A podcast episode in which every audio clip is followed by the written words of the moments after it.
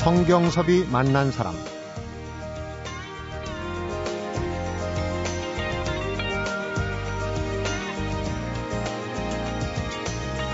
작가에게 무언가를 쓸 수 있는 환경이 주어진다는 것은 그것만으로도 행복한 것이다. 또 쓸 수 있는 환경이 주어진다고 해도 창작의 곳간이 비어버려서 쓸 수 없는 작가들도 있다. 환경도 주어졌고 창작의 곳간도 가득 차 있으니 행복한 사람이다. 성경섭이 만난 사람, 오늘은 고향 논산에서 또 한 번의 문학적 변신을 꿈꾸고 있는 박범신 소설가의 귀거래사를 들어봅니다.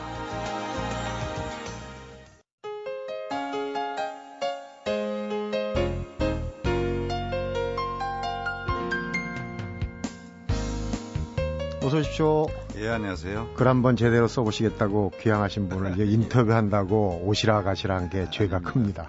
아내가 보고 싶어서 네. 올라오는 길입니다. 아, 네, 그러니까 뭐 원님 덕에 예, 예. 논산에서 지금 오시는 길이시죠? 예, 그렇습니다. 네. 네. 앞에서 제가 또 한 번의 문학적 변신을 꿈꾼다 그랬는데 마음에 드셨습니까?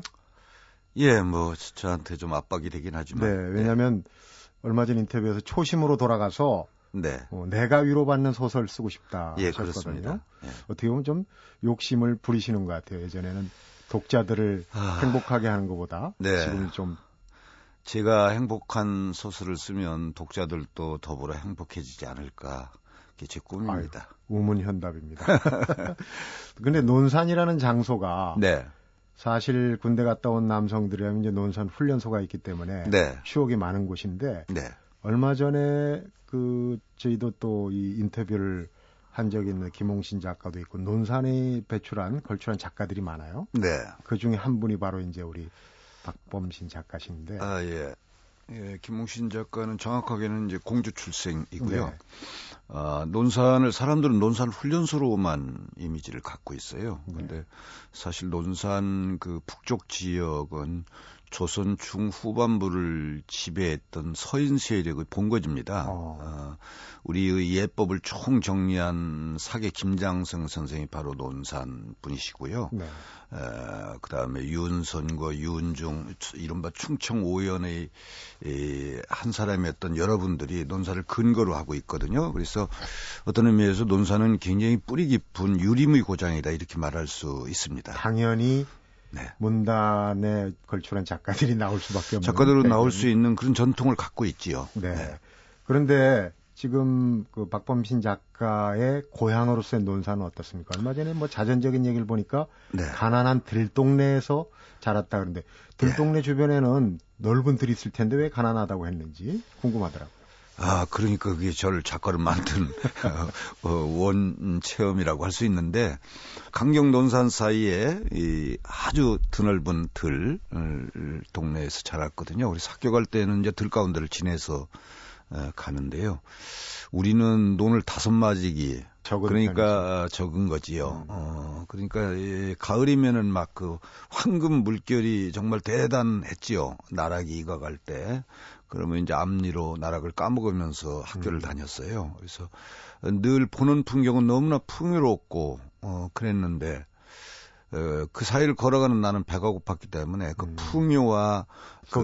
결핍 사이의 네. 편차가 심했다고 할까요? 어, 그것들이 어떤 의미에서 저를 작가로 만든 원동력이었지요. 고향 네. 그래서 항상 그런 두 가지 이미지가 있습니다. 아주 네. 풍요로운 곳, 그러나 아주 상처받고 결핍됐던 곳. 젊어 할 때는 고향을 떠나고 싶어서 떠났지요. 음, 돌아온다고 생각도 안 했는데 어쩌다 보니까 다시 고향으로 돌아가게 되네요. 내려가신 배경이나 이런 얘기는 이제 차차 풀어보겠지만은 이미 네, 오래전부터 어, 지금쯤이면 귀향을 할 거다라고 네. 예고를 하셨어요. 그렇죠? 작년부터 준비를 했지요. 네. 어, 올해 제가 교수 정년이 여름이었거든요. 네. 어, 그래서 어, 교수 정년에 맞춘다는 게 뭐 큰 의미가 있는 것은 아니지만 어쨌든 교수라고는 사회적 활동을 접기 때문에 아 이제 내가 작가 노릇만 할 수 있겠구나.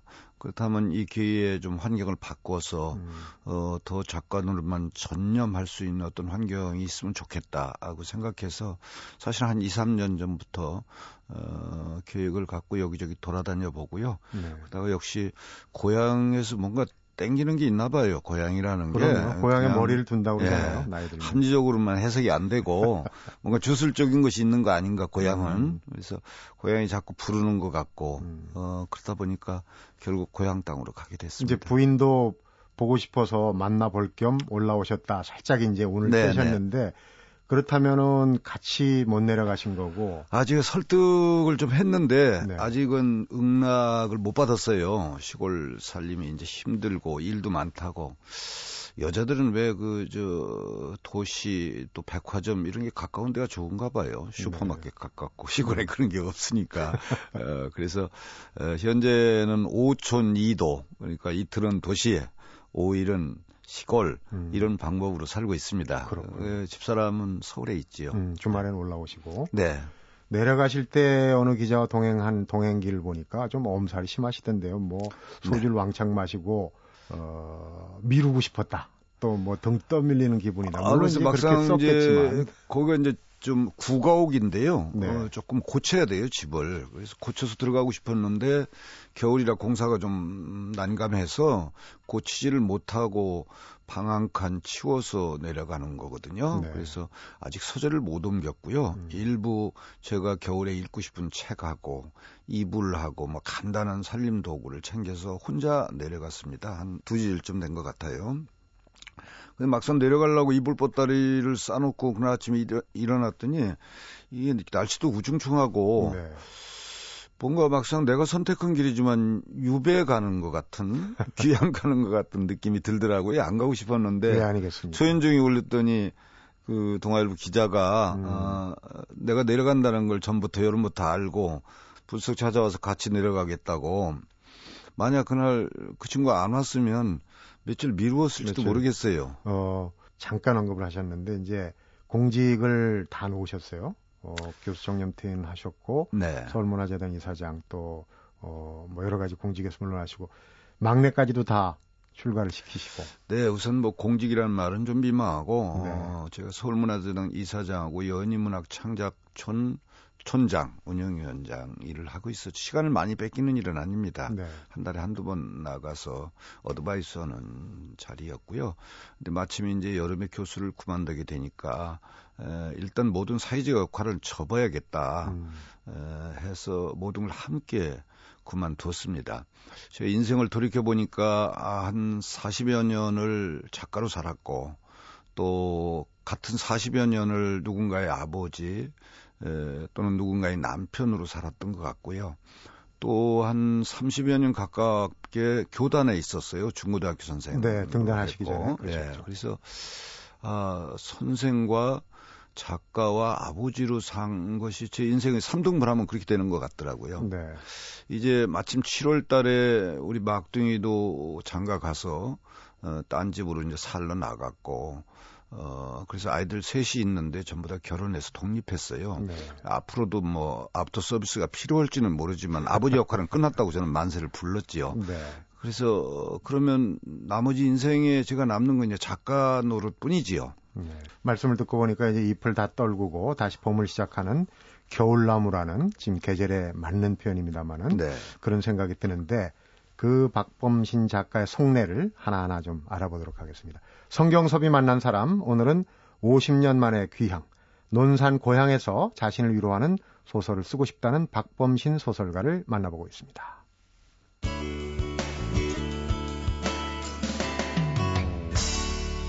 성경섭이 만난 사람 1973년 중앙일보 신춘문예 여름의 자네라는 단편이 당선이 되면서 등단하셨으니까 이제 내년이면 딱 40년 꽉 채우는데요. 네, 그 신춘문예 당선 등단될 때 재밌는 에피소드가 있더라고요. 등단할 때 하마터면 떨어질 예, 뻔한. 그때 신춘문예 심사는 이제 기자들이 했어요. 네. 작가들이 안 하고. 뭐 기자들 중에서는 문학적 소양이 깊은 분도 계시지만 문화와 별 관계 없는 분들도 있거든요. 그런 분들이 그냥 틈날 때마다 와서 음, 예심을 하는 거죠. 던져 저쪽으로 던지면 떨어지는 거고 이쪽으로 던지면 괜찮은 건데. 그 던졌는데 예, 책상 예, 모서리 많이 경우에는 거고? 던져서 떨어져 있던 것을 문학 담당 기자가 숙직하다가 어, 다시 읽고 어, 이 작품이 왜 떨어졌을까 해서 뒤늦게 심사위원들한테 보내는 그런 과정을 통해서 제가 당선했습니다. 네. 하마터면 네. 등단을 못하실 뻔한 그런데 교사 생활 하시다가 어, 소설가로서 전환을 하실 때 어떤 포부랄지 어떤 생각을 갖고 그 경계를 넘어오셨는지 음, 교사로부터 신춘 소설가로 뭐 예, 전환한 건 아니지요. 바로, 교사는 네. 생활의 방편이나 다름없었고 네. 소설은 영원히 할 수밖에 없는 것이기 때문에 에, 조카는 뭐 늘 제가 청년 시절에 꿈꾸던 일이고 어 그렇지만은 작가로서는 밥 먹고 살기 어려우니까 음. 어, 굉장히 오랫동안 교사 생활을 계속했었지요. 어, 73년에 작가된 이후에도 79년까지 중학교 교사를 했었습니다. 경험을 하셨고 예, 네. 그래서 79년부터 이른바 이제 베스트셀러를 좀 내고 그러니까 그걸로 먹고 살 수 있더라고요. 음. 그러니까 당연히 때려쳤지요. 예. 그런데 이제 초심이 중요하다. 그동안 뭐 사회 비평적인 또 연애 소설도 많이 쓰셨고 한데 초심을 한번 들여다볼 수 있는 여름의 잔해라는 당시의 그 신춘문예 당선작 어떤 네. 내용이었습니까? 아, 약간 탐미적이고 좀 그로테스크한 그런 소설이었지요. 네. 사실은 저는 그 무렵에는 이 강력한 이른바 지금으로 치면은 이제 운동문학, 음. 운동가로서의 문학, 어떤 계급 투쟁, 계급 갈등의 문제에 매여 있었는데 그 당선한 소설은 약간 탐미적이고 좀 현실에서 먼 그런 타입의 소설이에요. 네. 예, 그런 소설을 그 무렵에는 안 쓰고 있었거든요. 근데 내가 신춘문예 준비를 하면서 한 두 편 써서 보냈는데 그때 새댁이었던 아내가 꾸러미에서 내가 아주 초창기 때 음. 스무 살막 지나서 어, 쓴 어, 그 초고 이 음산한 빛이 자네라는 작품이었는데 네. 작품이라고도 할수 없죠. 뭐 약간 그 낙서 같다고 생각하고 음. 쓴 건데 그걸 꺼내서 자기는 그게 마음에 드니까 그걸 좀 고쳐서 응모를 하더라고. 그래서 저는 그때는 이제 문학을 통해서 역사를 바꾸겠다는 허황된 꿈에 가득 차에 있는 젊은이였기 때문에 아, 그 내 옛날에 썼는데 그런 건 소설도 아니야. 음. 어, 그 필요 없는 거야. 그랬더니 이 젊은 세대에게 날 위해서라도 한번 고쳐 써보라고. 음. 그래서 젊은 세대에게 간곡하게 얘기해서 이틀 밤에 걸쳐서 새로 썼어요. 아. 그게 당선작 여름의 자네입니다. 그 부인께서는 테니스 네. 선수 출신으로 알고 있는데 이 네. 비평가적인 기질도 또 있으셨네요. 작품을 보는 눈이. 어, 글쎄요, 뭐, 지금까지 자기가 나를 작가를 만들었다고 우기고 있지요. 네.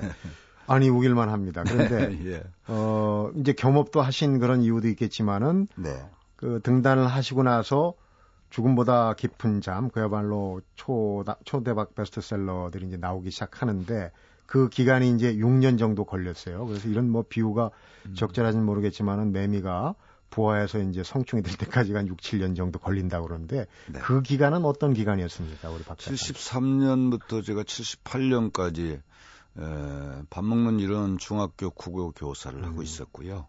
소설은 1년에 뭐 단편 서너 개 에, 찬스가 없으니까요. 청탁도 네. 별로 없고 이렇게 발표하는 에, 문학 그, 어, 그 젊은 청년 작가 정말 에, 시절이었지요. 그때는 좀 전에 말씀드린 대로 여름이 자네는 데뷔작을 빼놓고는 에, 그 시대 70년대의 어떤 강력한 사회 계급적인 갈등들을 에, 드러내 보여주는 그런 유의 소설들을 썼지요. 단편 두 권 정도, 단편집 두 권 정도 분량의 소설을 쓰든 뭐 좋은 말로 하면 젊은 문제 작가였을 것이고 네. 나쁜 말로 하면은 소외된 별로 알려지지 않은 그런 에, 고독한 작가 생활을 했었지요. 네. 제가 죽음보다 깊은 잠이라는 장편을 발표했는데 그것이 79년이 제일 많이 팔린 책이 됐습니다. 네. 에, 이게 원고 청탁도 확 늘어나고 어 이제 작가 생활만 해도 살 수 있겠다 하니까 음. 당연히 에, 교직은 이제 물러나고 네. 그때부터 이른바 전업 작가의 길로 뛰어들었지요. 그 이듬해 제가 플립처럼 높다를 쓰고 네. 또 숲은 잠들지 않는다, 불인 나라, 뭐 음, 물의 나라 해서 7, 80년대는 책을 쓸 때마다 이른바 베스트셀러가 되는 어, 인기 작가 생활을 하게 됐지요. 그리고 네. 이제 본격적인 직업 작가의 길로 들어섰고요. 그러니까요. 이 시절엔 네. 정말 인기가 많으셨을 것 같아요. 뭐 아이돌 뭐 연예인 같은 않은? 작가였죠. 지금으로 치면. 아니 뭐 네. 용모도 수려하시고. 예, 감사합니다. 어, 음변도 좋으시고. 뭐 네. 뭐 그때 여성 팬들한테 좀 그 유명세를 많이 치르시지 않았습니까? 여담입니다. 아, 뭐, 어, 특별한 스캔들은 저는 없었습니다. 특별한 건 없고. 네. 어, 최근에 보면 이제 60대를 넘긴 작가들이 이제 작품들을 많이 발표하시고, 어, 우리 박범신 작가가 최근 한 1년 반, 2년 사이에 장편을 3편 발표를 네. 하셨어요. 예, 2년 사이에 뭐, 3편을 썼죠. 뭐 괴력이라고 표현을 해야 되나요? 어떻습니까? 글쎄요, 그냥 내 안에 쌓이는 말들이 많고, 뜨겁고 하니까, 그걸 담아두면 진저리가 처지고, 몸이 고통스럽죠 오히려 음. 어, 우물이 넘치면 두레박질을 해서 좀 버려야 되지 않겠어요. 네. 근데 음. 이상하게 제 경우는 어떤 뭐 그 삶의 내공이 쌓이지 않는 건지 에, 아주 늘 예민한 상태로 이 나이에도 상처받기 쉬운 예민한 상태로 음. 에, 제 감수성이 유지되는 것 같고요. 그 예민한 상태라고 하는 것은 현실에서 지나가는 수많은 이야기들이 저한테 에, 상처를 내거나 저를 건들고 지나가기 때문에 음. 써야 한다는 욕구, 써야 한다는 강박에 시달리게 되지요. 네. 근데 너무 또 그 참고 있으면 안 되는 거니까 음. 이를테면 제 몸을 원활하게 하기 위해서라도 어, 그 쌓이는 이야기들을 풀어내야 되기 때문에 살기 위해서 쓰는 예, 이런 말씀이 말하자면 살기 위해서 쓰지요. 그 얘기 네. 나중에 또 하겠지만은 그 세 편 중에 지금 은교라는 소설을 네. 얘기하기 위해서 제가 지금 오늘 띄었는데 아 그래요. 지금 영화 제작이 한창이에요. 얼마 전에 네. 청룡 영화상에 이 70대 노인 역을 우리 박해일 네. 영화 배우가 하는데 그렇습니다. 삭발을 했더라고요. 근데 네. 재미난 거는 분장하는 데만 12시간이 걸린대요. 그래서 이 친구가 분장을 12시간 하고 뭐 30분 찍기도 잠을 2시, 2, 3시간밖에 못 잔다고 그러는데 아, 예. 어떻습니까? 이 스토리는 70대 시인 또 10대 그 여고생의 예. 러브 스토리랄지 그런데 거기에 얽힌 또 어, 음. 영화 하면서 네. 얘기가 재미난 얘기가 있더라고요. 제 근작으로는 이제 은교가 가장 화제작이 됐어요. 네. 어, 특히 70대 노 시인이 어, 17살 소녀를 만나서 패가망신하는 이야기거든요. 이야기 구조는 이렇게 단순한데 사실 뭐 늙어가는 슬픔에 대해서 저는 쓴다고 생각한 것이고 네. 그런 늙어가는 슬픔을 제가 온몸으로 겪고 있기 때문에 나의 실존의 현실적인 문제이기 때문에 타는? 그 소설 단숨에 두 달도 안 돼서 소설을 다 쓸 수 있었어요. 네. 에, 쓰는데 그렇게 큰 반응을 얻을 줄 몰랐는데 특히 그 지식인들 사이에 굉장히 화제가 된 소설이 됐고요. 네. 지금 영화는 아마 반쯤 찍은 것 같아요. 네, 네. 그러니까 이제 영화가 어떤 모습으로 나올지 글쎄 어, 상당히 노, 노인 포르노가 될까봐 걱정하고 있습니다. 아 그런 부분이야 제작진들이 뭐다 네. 어련히 감독이 우수한 네. 분이어서 좋은 영화가 될것 네, 같아요. 네, 그리고 배우들도 상당히 출중한데 기대가 됩니다. 성경섭이 만난 사람 오늘은 고향 논산으로 내려가서 또 다른 문학 시기를 만들어내고 있는 박범신 작가를 만나고 있습니다.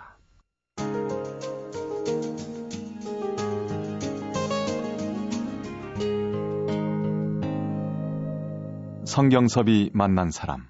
박범신 작가의 지난 그 시절을 보면은 갑자기 결정하는 주변 사람 본인은 물론 뭐 생각이 있었겠지만 어 갑자기 결정하고 떠나는 그런 그 경우가 많이 있었어요. 네. 대표적인 네. 게 이제 1993년인가요? 절필을 선언하고 한 3년 동안 네. 다른 일을 하셨단 말이에요. 네.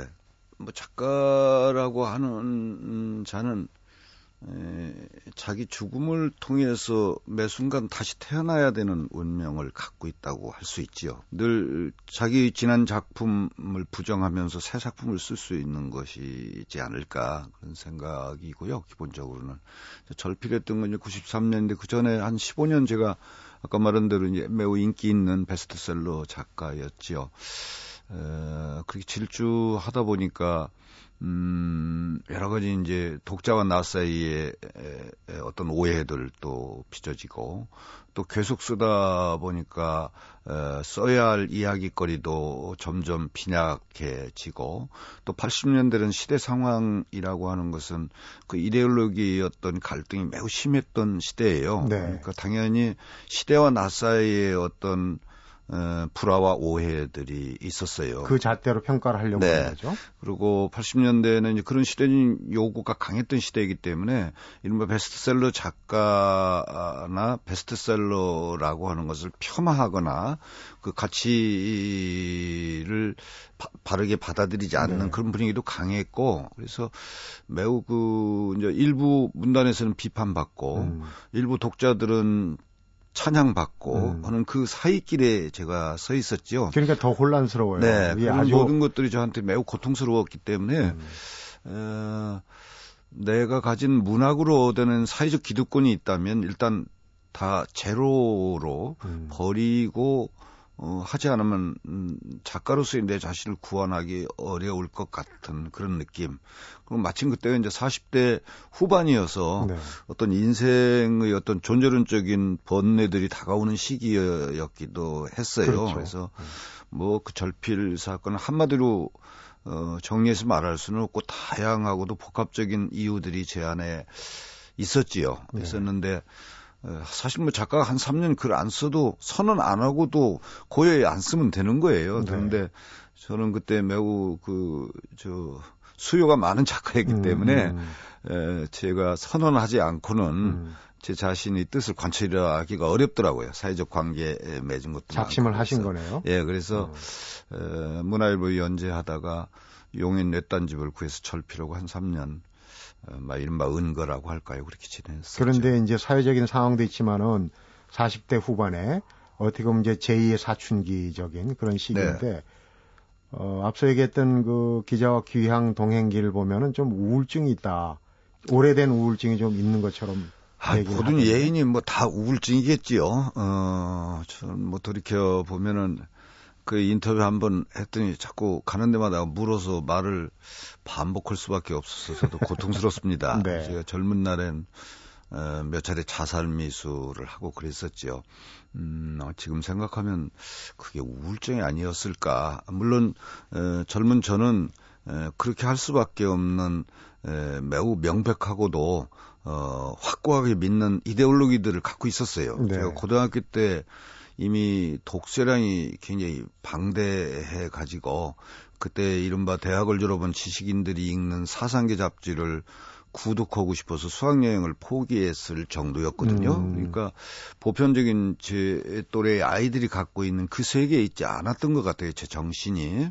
책 귀신이 쓰였다고 그래가지고 네. 어디 또 뭐 산중에 네. 유폐된 예, 그래서 그런 이제 있어요? 그러니까 세계와 나사의 어떤 불화 갈등. 세계는 미쳐 있고 나는 정상인 것 같고 나는 정 미쳐 있는데 세계만 정상인 것 같은 음. 그런 절망감.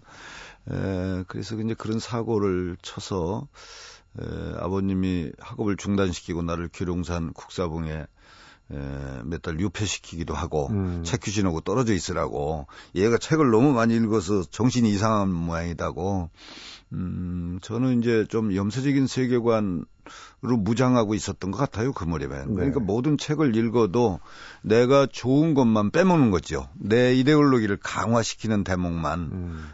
지금, 그때는 뭐 우울증이 뭔지도 몰랐는데 지금 생각하면, 아, 그래, 그때 내가 계룡산에 가 있는 것이 아니라 우울증을 치료받으러 다녔어야 되는 거 아닌가? 음, 요즘 이제 그런 생각을 해봅니다. 네. 네. 그런데 그때 그 계룡산에 들어가서 이 아버님이 그래도 그래도 네. 책한 권은 남겨두신 네. 남겨주신 그걸 지금도 계속 갖고 다니신다는 얘기였어요? 아 그때 이제 제가 문학 을 본격적으로 할 수 있도록 도와준 책이 신고 문화사에서 나온 세계 전후문학 전집이라는 것이 10권 있어요. 옛날엔 그런 전집들이 예, 지금은 책을 구하지 못하지만은 그걸 입고 있었는데 아버지가 이제 이불 보따리를 내 이불 보따리를 싸시면서 지금은 이해하지요. 저도 아버지니까. 네.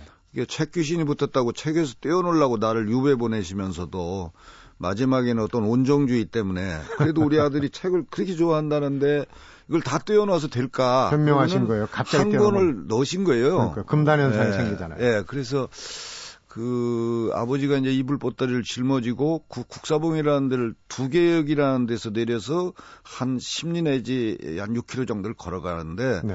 에, 아버지가 거기 에, 갔다 이불을 주시고 주인 떼고 얘기하고 금방 되집어서 내려가시는데 가서 이불을 풀렀더니 그 책이 한 권 나와요. 네. 세계 전후문학 전집 제 10권 세계 전후 시나리오 희곡 선집이었어요. 음.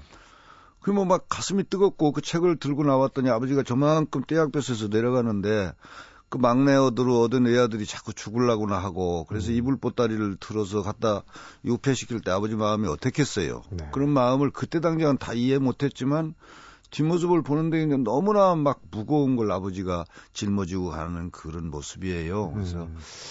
그 책을 품에 안고 쭈그려 앉아서 어, 아버지가 보이지 않을 때까지 제가 울었던 어, 그런 기억이 납니다. 그 아버지의 마음과 그 네. 책이 어떻게 보면은 오늘의 박범신 작가를 만든 원동력 중에 하나가 아닌가 그런 생각이 어, 듭니다. 뭐 청소년도 이런 방송 혹시 들을지 모르지만은 분명한 것은 나의 거듭된 자살 시도에 대해서 나는 후회하고 있다는 거예요. 그래서 저도 이제 나이를 먹으니까 어머니, 어머니 아버지 를 머지않아 만나 뵐 날이 올 텐데 다시 돌아가신 지 오래됐지만 네. 어, 어머니 아버지가 받았던 상처, 가까운 이웃들이 받았던 그런 상처에 대해서 이런 생각을 많이 하고 에, 굉장히 가슴 아프게 생각하고 있습니다. 네. 자, 이렇게 박범신 작가 논산으로 귀향하신 분을 어렵게 모셔서 얘기를 들어봤는데 작품 세계 가족들 얘기 좀 들어보고 싶고 앞으로 어, 희망도 좀 들어보고 싶은데 시간이 다 됐습니다. 그래서 네. 내일 한 번더 아, 모시고 얘기를 들어봐야 될 것 같습니다. 성경섭이 만난 사람 오늘은 내년으로 등단 40년을 맞는 박범신 작가를 만나봤습니다. 가지려는 마음이 큰 사람보다 비우려는 마음이 큰 사람. 아마 오늘 행복한 사람은 바로 이 비우려는 마음이 큰 사람일 겁니다. 비우고 다시 채우고 다시 얼른 비우는 하루 되시고요. 박범신 작가와의 만남 남은 얘기는 내일로 이어집니다. 성경섭이 만난 사람 오늘은 여기까지입니다.